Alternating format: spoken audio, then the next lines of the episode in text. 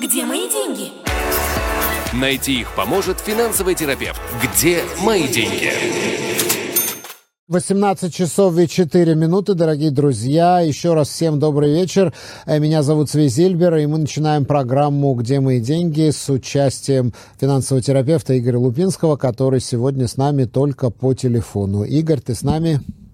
Да. Привет, привет. Э, проверка связи. Добрый вечер. Добрый вечер. Эм, я напоминаю, дорогие друзья, все, кто нас слушают, эта программа, она не про меня и не про Игоря Лупинского, она про ваши вопросы. Пожалуйста, задавайте их сегодня только на WhatsApp Messenger, наш студийный WhatsApp Messenger, номер которого 050-891-1064. 050-891-1064. Пожалуйста, задавайте ваши вопросы. И ты знаешь, Игорь, вот уже наши радиослушатели, которые имеют большой опыт наших программ, начинают присылать вопросы заранее. Вот у нас уже есть первый вопрос от нашего постоянного слушателя Давида. Значит так, угу. э, сразу, да, сразу пойдем или, или хочешь сначала какие-то общие вещи поговорить? Не, не, поехали, поехали. Вопросы, погнали. Сразу, сразу в карьер, сразу в карьер. Э, какой да. из трех инвестиционный маршрут, ну, Маслюль имеется в виду, угу. Стоит выбрать для 50 тысяч шекелей в B2B? Э, что за годовая плата за управление залоговым обеспечением 0,7% B2B? То есть два вопроса сразу.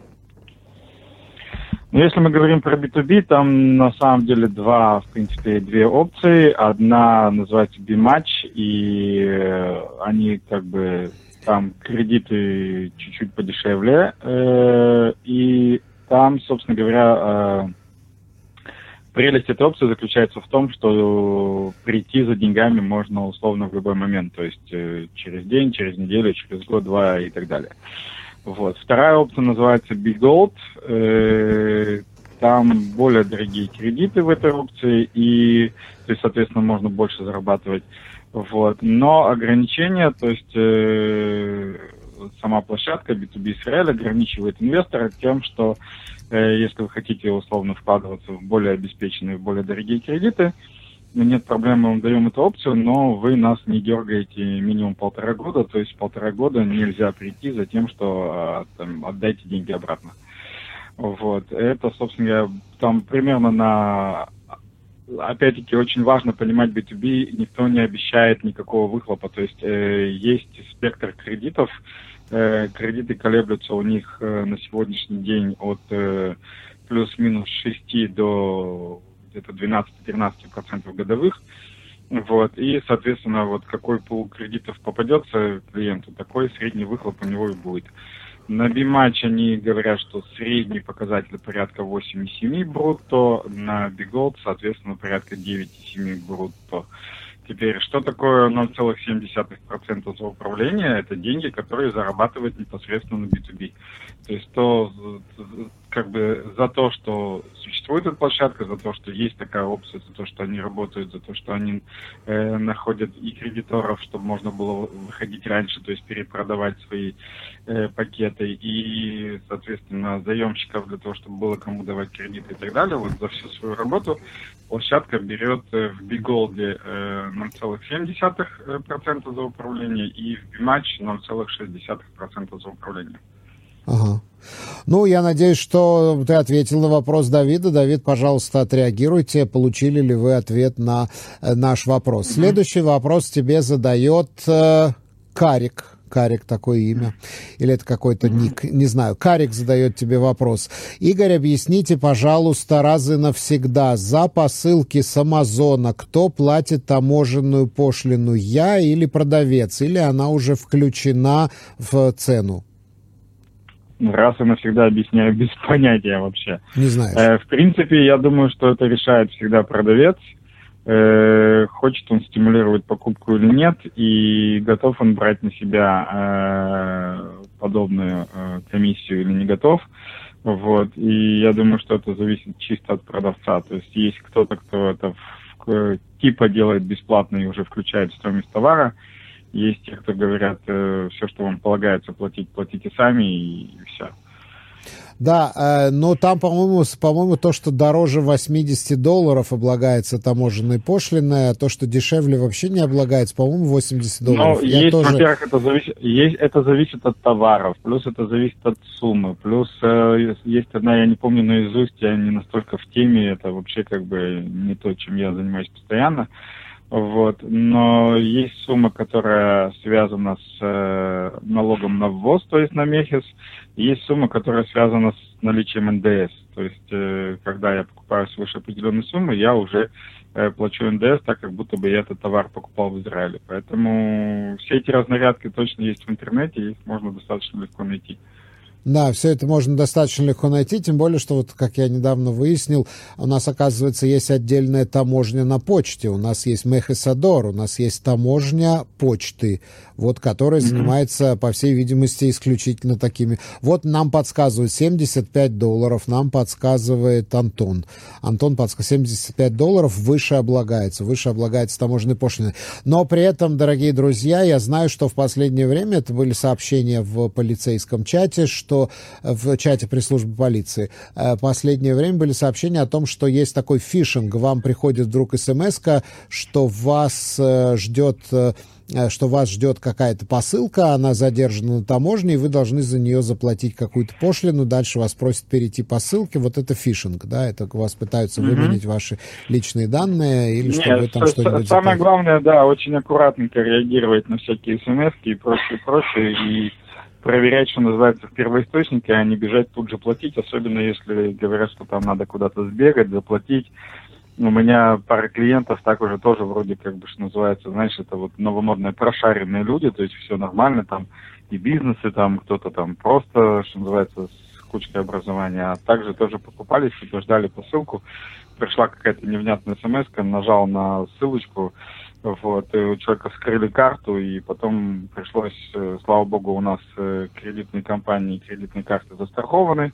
в чем наш плюс, в отличие от многих других стран – вот, и все деньги вернули, но опять-таки пришлось, что называется, и понервничать, и возвращать все сделки, которые были сделаны уже мошенниками после того, как карту вскрыли и прочее, прочее. Поэтому очень осторожно со всеми этими штуками.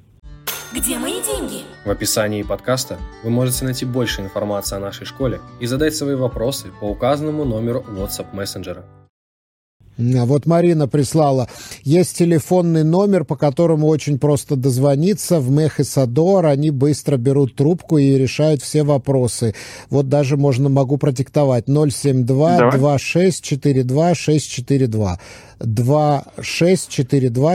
2642 642. 2642 2642 642. Вот так вот. 0722-642-642. Вот такой номер телефона, по которому, как пишет Марина, можно э, быстро дозвониться и узнать, что с вашей посылкой, а не реагировать на какие-то сомнительные смс -ки. Друзья, я напоминаю, 050-891-1064. Это наш номер телефона, не таможня почты. Это наш номер телефона, и мы с Игорем ждем ваши вопросы. Пожалуйста, все, что касается э, экономики, экономики, все, что касается инвестиций, финансов, пожалуйста, задавайте вопросы. Идут, идут, есть вопросы.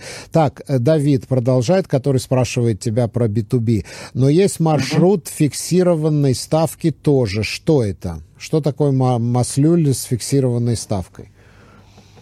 Если честно, не в курсе. Не в курсе. Ну, да, я не знаю, может быть, Давид, может, напишите, как это на иврите называется, может, тогда да. Игорь поймет, что вы имеете в виду, маршрут, фикс, маршрут фиксированная ставка. Вот, э, и да, давай пока, пока мы ждем вопросы, и у нас, значит, есть сегодня так – во-первых, э, государство решило все-таки увеличить субсидирование на вот этот самый БЛО, на налог, который, акциз, который они берут за, за, за бензин, чтобы не было резкого скачка с 1 августа. Ну да, нам после отчета ОСД только подорожания бензина сейчас не хватает. Да, потому что цена на бензин, она влияет, в общем-то, на все, да. Значит, угу. да, значит, государство будет увеличивать субсидирование вот этого самого акциза, то есть этот акциз, часть этого акциза будет платить государство из каких-то своих ресурсов. В сентябре бензин должен был резко подскочить в цене из-за того, что у нас укрепился доллар и снизился курс шекеля по отношению к доллару, и ожидался, в общем-то, такой резкий скачок. По всей видимости, его решили э, снизить, но я пока не видел еще цифры, что у нас, насколько у нас, видите, тянут до последнего дня, насколько у нас подорожает бензин, или, может быть, он не подорожает, или, может быть, он подешевеет, что вряд ли, да, ну, скорее всего, подорожает, но не намного. Э, но, э, ну да, во-первых, ну, Игорь, ты можешь отреагировать на это, да, ну, абсолютно продолжается у нас та же политика Э, когда пытаются такими социалистическими методами, государственными дотациями решить какие-то экономические вопросы? Ну, мы живем в стране с э, очень серьезным влиянием государства в экономике, поэтому это ровно то, что происходит, и тут реагировать особо не на что, как бы. Это, что называется, данность. Вот, особенно я это озвучивал уже в наших программах э, много раз – очень сложно менять что-то в областях, которые уже, что называется, посчитаны. То есть если есть источник дохода, который уже посчитан, запланирован и поделен, то что, что бы то ни было в нем менять очень тяжело. Да, по э, данным, э, по данным, э, как это перевести, эту должность, Амимуне Аль-Хадлот Пираон, значит, это как бы управляющий, да, Мимуне, ответственный за Хедлот Пираон, просроченные платежи, да, в... Ну, это то, что раньше называлось банкротством. Да, да, да. То есть, скажем так, ответственный, который кури, куратор да, этой области банкротства сообщил, угу. что этим летом, в июне-августе этого года, есть резкое увеличение количества просьб от разных коммерческих компаний об отсрочке платежей, которые обращаются в суд, вот этих обращений в суд, э, с угу. просьбой назначить им какого-то куратора, немедленно назначить им какого-то куратора, так как они э, погрязли в долгах и испытывают очень серьезные материалы реальные проблемы. Причем этот скачок... Странно, да? А? Странно, да? Скажи, как скачок... ничего не предвещало вроде как скачок почти в два раза, на 84%. Да. На 84% да. увеличилось... Относительно какого периода? Прошлого года или Относительно анал- аналогичного периода прошлого года. Э, с начала этого года, то есть за эти 8 месяцев, рост составил 36%, э, если сравнивать тоже с параллельным периодом, с аналогичным периодом прошлого года. Э, в то же время количество просьб по э, началу, на, по началу процедуры банкротства от частных лиц примерно соответствует тому же уровню. То есть частные лица банкротства не увеличились, а вот среди компаний на 84% рост вот этих, э, скажем так, кризисных явлений. Кому скажем спасибо? Э, в политику пойдем. Ну, мягко на нее намекнем, да, и пойдем дальше, собственно говоря. Вот. Э, я не удивлюсь даже, что большинство этих компаний это хай-тек компании и различного рода стартапы, которые очень сильно стартанули в позапрошлом и в прошлом году э, в надежде на продолжение финансирования. Финансирование не получили и оказались там, где оказались, а конкретно в отделе по реструктуризации или в отделе по банкротству. Э, абсолютно предсказуемая история, это было понятно, мы это обсуждали. Кстати, я могу сказать, что я сегодня, когда консультирую э, предпринимателей, один из основных таких, назовем это, стонов – по поводу того, что происходит, это то, что резко падают продажи относительно тех же периодов там прошлого года и прочее. И мне приходится объяснять то, что мы с тобой говорили неоднократно в наших радиопередачах, что как бы все объяснимо, у людей просто закончились деньги. То есть у людей заканчиваются деньги, э, клиенты становятся гораздо более избирательными э, в своих приобретениях, в своих решениях и прочее. И бизнесы вынуждены Э, на сегодняшний день менять свои подходы и начинать действительно работать, а не просто, что называется, типа, вот я, купите у меня, я хороший.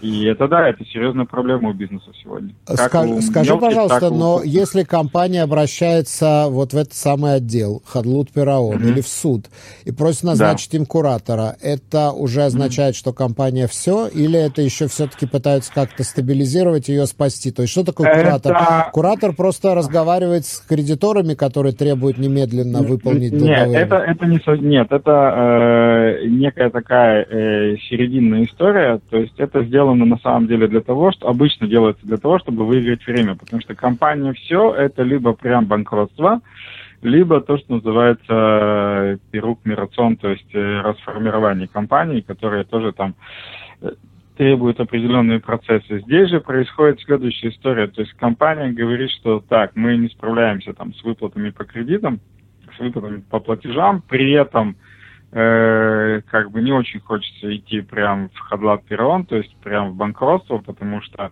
э, ну, вроде как есть хорошая идея, возможно, есть какой-то продукт, есть какая-то там технология, которая может быть нужна, интересна и полезна, и компания обращается к государству с тем, что там другие возможно, мы что-то не понимаем, не умеем и прочее, давайте мы как-то вот э, с помощью Э, государство с помощью вот этой системы э, Хадлат Перрон или системы банкротства э, попробуем как-то оздоровить ситуацию. То есть вот э, нет проблем, мы вам открываем, что называется, всю подноготную, назначили нам внешнего управляющего и скажите там, либо тут нечего копать, пошли банкротиться, либо есть какие-то пути оздоровления, там, условно, всех mm. уволить, и владелец компании будет пахать за всех. Mm. Ну, то есть это некий такой промежуточный шаг, еще до окончательной просьбы о э, банкротстве, а такая история немножко посередине. Да. Она может закончиться как банкротством, так и привлечением каких-то инвесторов и прочего. Где мои деньги? В описании подкаста вы можете найти больше информации о нашей школе и задать свои вопросы по указанному номеру WhatsApp мессенджера. Следующий вопрос задает Вячеслав. Здравствуйте, уважаемый ведущий и Игорь. Возник вопросик. Мне 51 год. Сколько до пенсии? Э, только Биби знает в скобках, как будет он поднимать возраст. Закрыть скобку. На одном месте я работаю 13 лет с пенсионной программой. С предыдущего места работы пиццуимные деньги. Забрать не смог, но перевел их в МОР. Э, внимание, вопрос. Э, стоит ли сейчас все эти деньги перевести на, скам, на самый рискованный маслюль или уже не надо? Такой вот тебе вопрос. Надо ли все деньги, на, накопленные, перевести сейчас на самый рискованный маслюль Вячеславу 51 год? Ну, там в купе было несколько вопросов. Во-первых, я очень рад, что у человека не получилось забрать пиццинные деньги. Это прям счастье. Вот. Э, то есть по фразе не получилось забрать, видимо, была попытка, но не получилось. Mm-hmm. Э, 51 год. Э, во-первых, я всегда веселюсь на вопрос э, по поводу там сколько лет до пенсии и прочее. Вот, я так понял, что такой вопрос тоже прозвучал. Э, я всегда говорю о том, что пенсия – это возможность э, жить на том же уровне жизни, на котором я жил до нее. Если я могу это обеспечить в 52, значит, она будет в 52. Если в 60, то в 60, в 70, то в 70, в 80, ну, значит, 80. Вот. У нас нету в стране э, какого-то срока, когда человек прям обязан начать использовать свой пенсионный капитал. У всех сидят в голове гребаные 65 и 67, извините за тон, потому что это связано со страховыми выплатами от битвах Люми, но вообще никак не связано с пенсией. Вот. И также это было связано еще с возрастом, когда могли э, по возрасту, что называется, уволить из э, государственной службы. Это тоже было порядка там 67-70 лет. И сегодня, хотя, кстати, это уже тоже не так. Поэтому, во-первых, пенсионный возраст – это тот возраст, который вы сами себе выбрали. Это пункт номер раз. Э, пункт номер два. Если вы себе выбрали 60, и вы там чувствуете, что уже совсем устали и прочее, то, в принципе, от 51 до 60 тоже хорошее, э, скажем так, хорошее расстояние в 9-10 лет – Э, а я уже озвучил неоднократно, что при забеге на 10 лет и больше, э, да, э, имеет смысл рисковать. Поэтому я бы, да, рекомендовал перевести средства в максимальный рисковый маслюль. Вот. И для того, чтобы того объема капитала, который у вас есть, получить максимальный выхлоп. А будете вы выходить, э, то есть будете вы использовать свой пенсионный капитал в 60 лет, в 65 лет, э, в 70, в 80 и прочее, уже решать вам. Все будет очень сильно зависеть от объема капитала к тому моменту, от наличия каких-либо льгот, которые существуют, например, сегодня, но могут не существовать на тот момент, и от того, какие требования государство будет предъявлять, э, собственно говоря, к пенсионным выплатам на тот момент. То есть у вас сейчас одна задача – это сделать так, чтобы ваш капитал был максимален. А как его использовать, э, надо будет решать лет примерно через 10. Угу. Так, вот Давид уточняет, что это за такой маршрут фиксированная ставка в B2B, э, как она называется на иврите. На иврите это называется ребит метухкемет. Э, это не фиксированная ставка, это какая-то хитромудрая, хитроумная ставка. Вот. Э, это третий маршрут, третий маслюль, который можно выбрать. Не знаю, я лично сейчас нахожусь на сайте B2B, вижу в упор только два варианта по поводу ребит метухкемит. Может быть, это какая-то комбинация этих двух маслюлим? Без понятия. Вот честно отвечаю, что без... Вот сейчас прямо на сайте зашел, специально посмотрел, и ничего новенького здесь пока не вижу. Возможно, это что-то новое, я пока не в курсе. Этого да, дела. Давид, напишите, откуда вы взяли эту информацию, э, какую-нибудь ссылочку. Прям ссылочку. Да, прям ссылочку, вот а я ее с нашего студийного WhatsApp, номер которого 050-891-1064, я его прям с нашего студийного WhatsApp перешлю на WhatsApp Игоря, и мы тогда угу. посмотрим, будем разбираться с вашим этим третьим маслюлем. Но ребит метухкемет это не фиксированная ставка, а это вот именно то, что я говорю, это какая-то хитроумная, да, хитроумная хитромудрая, хитроумная ставка. Метухкам это какой-то человек хитрый такой, умный, А, нет, хитрый. все, я понял. Я понял, о чем идет речь. А, Окей. вот, вот, вот. Да. И, то есть, так, это, во-первых, не метухкам, а метух, метухемет, то есть э, закрепленный. Ага. вот, а слово э, литхом. Вот. И, да, есть э, так называемый маслулин, когда ты говоришь, я хочу, чтобы все кредиты в моем портфеле были определенного уровня, то есть, условно, там 4-5% или 5-6% или 6-7% или 7-8%, то есть я закрепляю за собой э, определенные, э, то есть давайте мне кредиты только одного, одной ценности чтобы иметь э, более-менее влияние на средний процент. Вот, но там надо читать маленькие, маленькие буковки. Э, у этих э, как бы портфелей, у этих программ или на этих маршрутах, э, замечательное слово «маслюль», как хочешь переводи, вот, на этих э, типах невозможно получить деньги заранее. То есть э, получить деньги по кредиту можно будет, вот как они выплачиваются. То есть если вы выдали кредит 8 лет, то вы все свои деньги в 8 лет и будете ждать до последней копеечки. Я эти опции даже не рассматриваю в принципе, потому что они, ну, у них полностью отсутствует ликвидность, это неинтересно. Но для меня конкретно и для своих клиентов я не вижу прелести в этом варианте. Львович э, задает вопрос. Э, вечер добрый. Mm-hmm. Львович таки, со, таки созрел для инвестирования с вашей помощью в B2B и уже закинул запрос в ваш WhatsApp. Сделаю mm-hmm. благодарственную рекламу и сообщу всем радиослушателям, что услуги компании Игоря бесплатны только для слушателей программы «Где мои деньги?». Остальные несчастные эти услуги оплачивают. Так что, соотечественники, come on, жду экшена. Вот такой тебе вопрос от Львовича. Не вопрос, а такой скорее Ремарка от да, Львовича, окей. Да, да, ремарка от Львовича. Но я давно говорил, что я люблю слушать лучшего радио, вот э, человек ощутил это на себе. Вот так вот. Да, те, кто слушает лучшее радио, выигрывают вдвойне.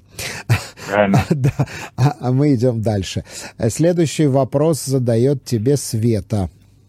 В какой стране стоит рассмотреть покупку жилья? Здесь не светит. Спасибо, Света, Тель-Авив. В какой стране стоит здесь рассмотреть... неплохо светит. У нас еще светло на улице. Еще не потемнело, поэтому я думаю, что здесь неплохо светит. Я думаю, что Но... я думаю, что надо попросить Свету уточнить, для чего вы хотите там жить, или вы Но... хотите это как инвестиция, сдавать это кому-то, в каком смысле покупать, не покупать Смотри, жилье? нет, я, ну ты же знаешь, что я люблю ерничать, да. и надеюсь, что радиослушатели меня за это прощают. Я думаю, что в принципе в Конго было бы неплохо. В Конго. Да, да, в Конго было бы неплохо. Также я думаю, что где-то не, Малайзия будет подороже все-таки. У нас с Малайзией Короче, нет дипотношений, израильтяне не имеют ну, права. мы не про это сейчас, да, мы сейчас да, не да. про это, мы типа где да. жилье подешевле купить. Нет. Э, кстати, Монголию вот никто не проверял, я бы тоже там проверил. Ну, кстати, как... Монголия в последнее время очень хорошо развивается, ее, по крайней мере, хвалят. Международные аналитики экономические Монголию очень хвалят. Избавляется от советского прошлого. Вот. Э, я к чему? Я к тому, что покупка недвижимости это не всегда вопрос э, самой покупки, а вопрос, как ты правильно сказал, а зачем? То есть, что мы хотим вообще этим, чего мы хотим этим добиться. Вот. И, э, и в зависимости от того, какие цели, собственно говоря, Света будет преследовать э, тем, что она хочет сделать, будет понятно вообще, нужна ли эта покупка в принципе, потому что, возможно, этих целей можно добиться вообще никакую недвижимость нигде не покупая. Ну, вот, если, если, если человек хочет, например, сублимировать свою мечту о покупке квартиры в Тель-Авиве, человек понимает, что в Тель-Авиве, ну, не потянет, не осилить ему покупку квартиры в Тель-Авиве, значит, вот в качестве сублимации, например, купить квартиру в Батуми или в, в, в ну, Нет, тогда уже подожди, если мы говорим про сублимацию, то лучше купить квартиру в Тель-Авиве. Ага. Ну, я говорю в Батуме, да? Не-не-не, в Телаве. Есть такой замечательный а, окей. городок Телави, окей, да, куда, да, собственно, да. герой фильма и пытался дозвониться. Окей. Вот, он, кстати, реально существует. Мне недавно прислали фоточку с указателем. Э, вот, из Грузии. Не, не, он реально можно... существует, конечно, конечно, Тель-Авив существует. Вот, можно, да, можно туда, можно там купить, если мы хотим Тель-Авив сублимировать, а в принципе, то есть, если речь идет о том, что я очень хочу, чтобы у меня было свое жилье, вот, но я по каким-то причинам, я, кстати, не согласен с тем, что невозможно купить квартиру в Израиле, абсолютно, э, но это отдельная история. Совсем. Нет, не то, что э, невозможно, просто человек чувствует, что не потянет. Но это другая совсем история. То есть э, мы же опять-таки знаем, мы с тобой говорим про финансы, отвечаем на вопросы слушателей уже который год. И мы с тобой знаем точно, что люди склонны э, как переоценивать, э, скажем так, собственные сложности, так и недооценивать собственные возможности. Поэтому здесь бы, во-первых, разобраться бы в ситуации, глядишь, все возможно, как, как окажется. Вот. Во-вторых, э, опять-таки вопрос, э, чего мы хотим добиться. Потому что только ответив на этот вопрос, чего именно мы хотим добиться, какой именно результат мы хотим получить, уже можно будет э, думать э, об инструментах, потому что покупка недвижимости где бы то ни было, это инструмент. Это способ добиться чего-то. Это всегда один из способов, а не единственный. Да, ну, э, опять же, да, для какой цели? Есть люди, которые, израильтяне, которые покупают квартиру, чтобы переехать туда жить когда, после выхода на пенсию, потому что там дешевле, и, соответственно, получая израильскую пенсию, там можно жить преуспевающе. Но это, опять же таки, надо проверять все с правовой точки зрения. Я не хочу пока не называть никаких стран, да, э, это действительно все надо проверить. Кроме Нет, того... никаких стран нельзя называть. Любую страну, которую я бы назвал, я был бы неправ. Поэтому да, и кроме того, к тому времени, как человек выйдет на пенсию, все эти правила могут 25 раз поменяться. А кроме того, угу. есть еще вопрос получения вида на жительство. Да? Стран, которые дают вид на жительство тем, кто покупает там недвижимость, их тоже становится все меньше и меньше. И, а, опять же, недвижимости для этого растет. Если вы хотите купить вид на жительство, это вообще другой вопрос. Да? Это покупка вида да. на жительство, а не покупка квартиры. И, наконец, если брать с точки зрения инвестиций, вот просто вы хотите инвестировать в некий актив недвижимый и получать с него прибыль, то, наверное, Израиль не самая выгодная страна для инвестирования в недвижимость, потому что хоть у нас и арендная плата очень высокая, но стоимость недвижимости такая большая, что, вложив такие деньги в другой стране, можно было бы получать гораздо большую отдачу. По крайней мере, так Это... говорят аналитики. Это так, потому что уровень дохода от съема э, очень низкий, э, но опять-таки есть любители этого и того. Ну, короче, в данном случае это э, чисто индивидуальный вопрос, который был задан общим планом, и, да, и потому как он был задан, не имеет ответа, к сожалению. Да. Да. Но мы не будем, опять же, называть какие-то страны, давать какие-то рекомендации, потому что на самом деле э, очень много информации в интернете. Все это надо делать очень аккуратно, с юристами, желательно с юристами, которые понимают в законодательстве той страны, в которой вы хотите покупать недвижимость. Ну а главное, четко определить цель, да, для чего да. мне это нужно. Угу. Дальше идем. Шлома задает вопрос. Добрый день, Цви Игорь. Может ли банк отказать в аренде ячейки? Сказали, что счет неактивный, хотя на счету есть большая сумма и заходит автола. Я только не очень понимаю, как так, это относится давай, к не, не, давай, давай, раскладывать, давай раскладывать по полочкам. Давай. Э, во-первых, э, пошли по пунктам. Пункт номер раз. Банк, конечно же, может отказать в аренде ячейки. Э, если у банка есть какие-то подозрения к кошерности клиента, он абсолютно не обязан сдавать ему свою ячейку. Это кошерности э, в переносном, не... не в буквальном смысле слова. Да, да, да, да, не в еврейском смысле, а да. в смысле благонадежности. Вот. Э, потому что есть э, список обязательных товаров, которые банк обязан израильтянину предоставить, и ячейка туда не относится. И, соответственно, банк может полностью самостоятельно решать, э, там, подходит, ну, хотим мы, не хотим. Вот. Э, что касательно в качестве ремарки, то, что вышло, что счет не активен, если на счет заходит, э, то есть если на счету есть хоть какие-либо транзакции, вот, и на счет заходит э, какой-либо там, либо доход, либо существует расходная часть, то счет не может считаться активным. И вот тут я бы с банком, что называется, с пристрастием пообщался и выяснил бы, по какой такой причине они решили счет обозвать неактивным. И что ну, если туда заходит автола каждый месяц пособие безработицы, то он уже не может быть неактивным. Да. Нет, ну неактивного счета по правилам, которые вышли в 2000 году, э, неактивный счет, э, счет можно назвать неактивным по двум причинам. Э, первая причина, там нет вообще никаких транзакций. Вторая причина, банк по каким-либо причинам не смог, э, что называется, выйти на связь с владельцем счета. Вот. Э, соответственно, как минимум нужно, я не знаю, в банке там появиться, вот, причем даже не, не созвониться, а желательно прям появиться в отделении, э, во-первых, нарисоваться, во-вторых, проверить, что все каналы связи, которые прописаны в банке, они актуальны и адекватны, а в-третьих, задать вопрос, а с чего вы решили, что мой счет не активен. Потому mm-hmm. что когда банк объявляет счет неактивным, там э, включается сразу же кучка автоматических процедур, которые могут негативно сказаться на ваших финансах. Это можно будет отмотать назад, но опять-таки зачем нервы и головная боль. Я уже рассказывал, если ты вспомнишь, в наших передачах историю, когда у клиентки моей объявили счет неактивным, и все, что у него было на счету, загнали в облигации. У нее не, не сошел один из платежей. Ну, короче, там начался охрененный балаган. Вот, поэтому со всеми этими штуками осторожней. И я уже говорил неоднократно, э, всегда следите за тем, чтобы у банка была про вас адекватная информация в плане телефона, адреса и прочего. Э, потому что банк, э, скажем так, банк с одной стороны обязан э, прежде чем что бы то ни было сделать, э, связаться с клиентом счета, э, то есть есть процедура, которая, предписание, которое говорит, что банк обязан связаться с клиентом, но нет ни одного предписания, которое заставляет банк подтвердить эту связь. То есть если банк тупо отправил письмо на какой-нибудь старый, несуществующий, никому не интересный адрес, то с точки зрения банка он с вами связался. Поэтому здесь э, ваша ответственность следить за тем, чтобы у банка были адекватные выходные данные все.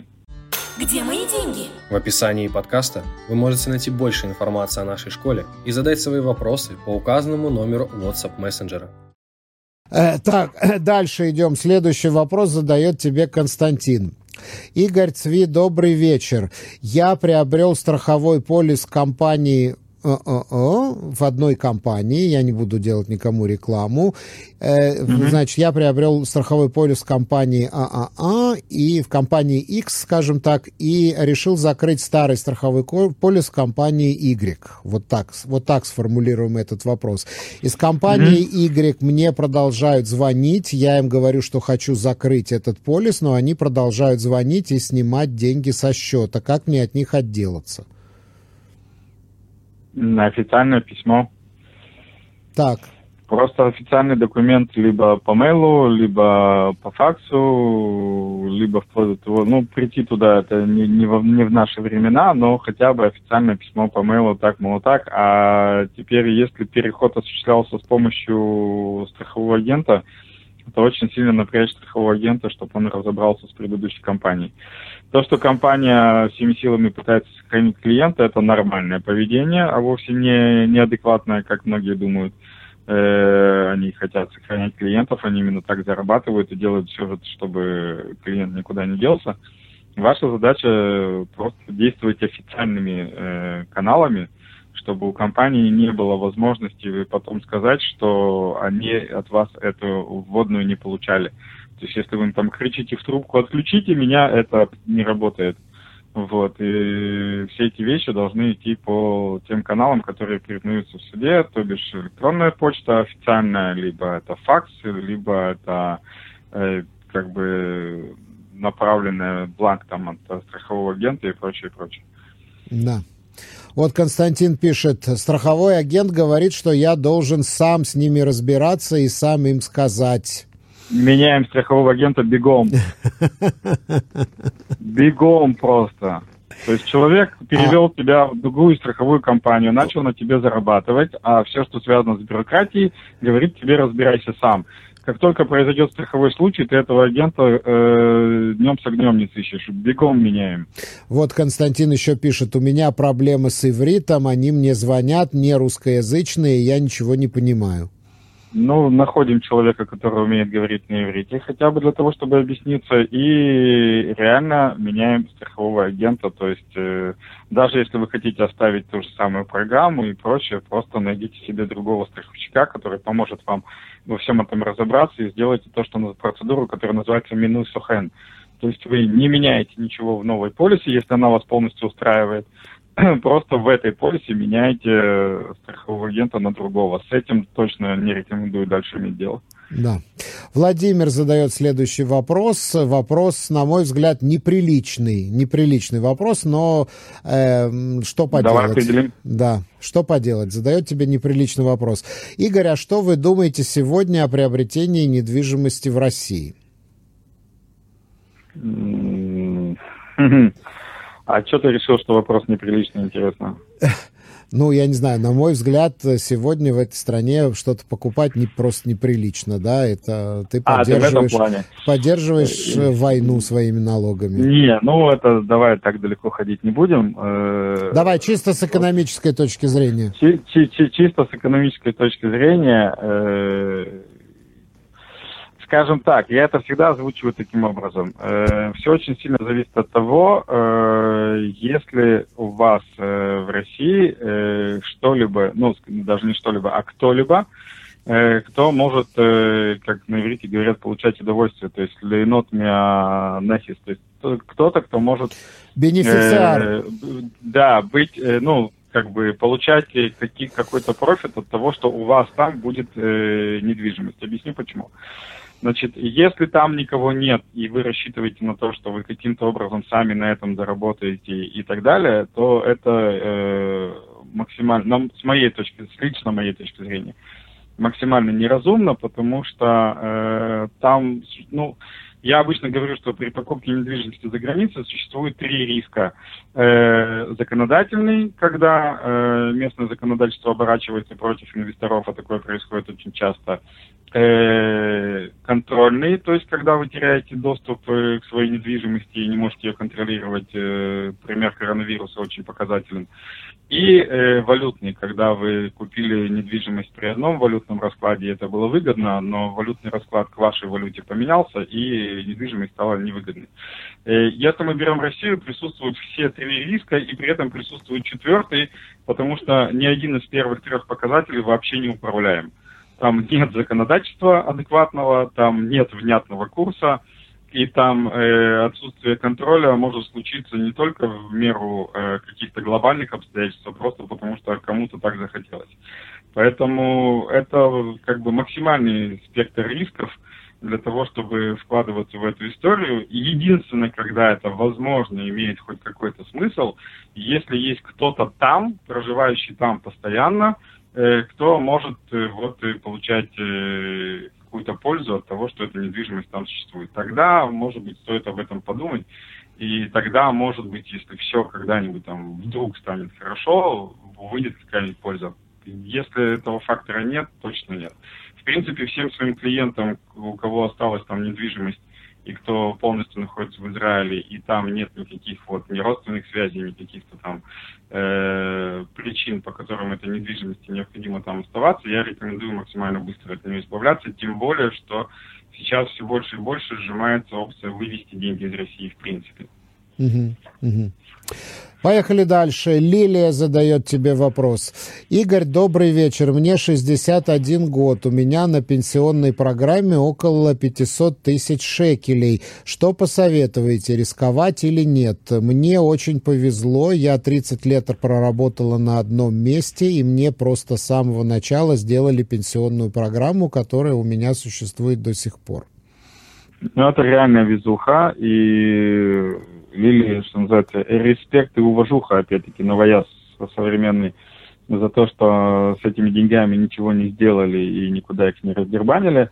Вот. 61 э, год, э, опять-таки, все зависит от того, э, в каком вы состоянии, как вы себя чувствуете, когда вы собираетесь выходить на условно пенсию. на пенсию.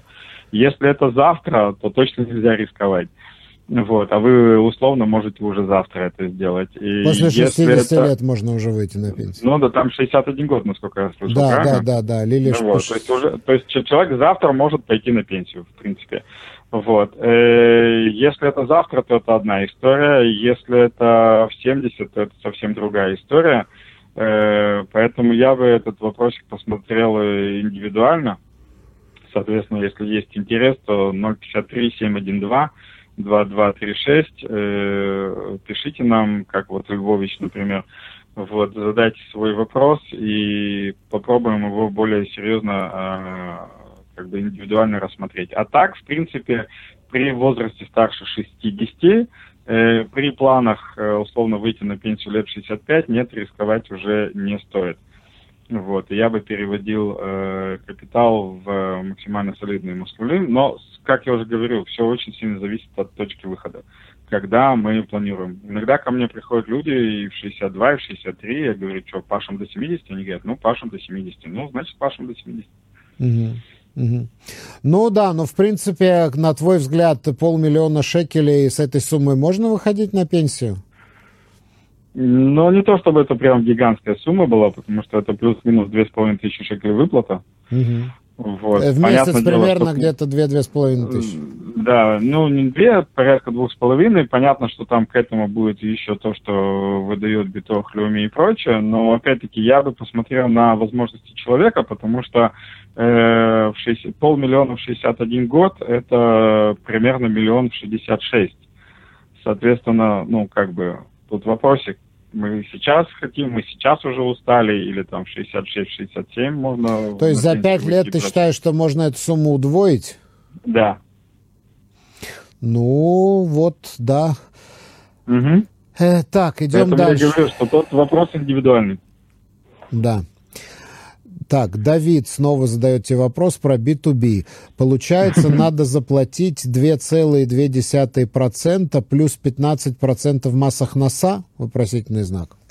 Я не очень понимаю, откуда взялись 2,2%. Вот, э, то есть вообще нет. Это не так все считается.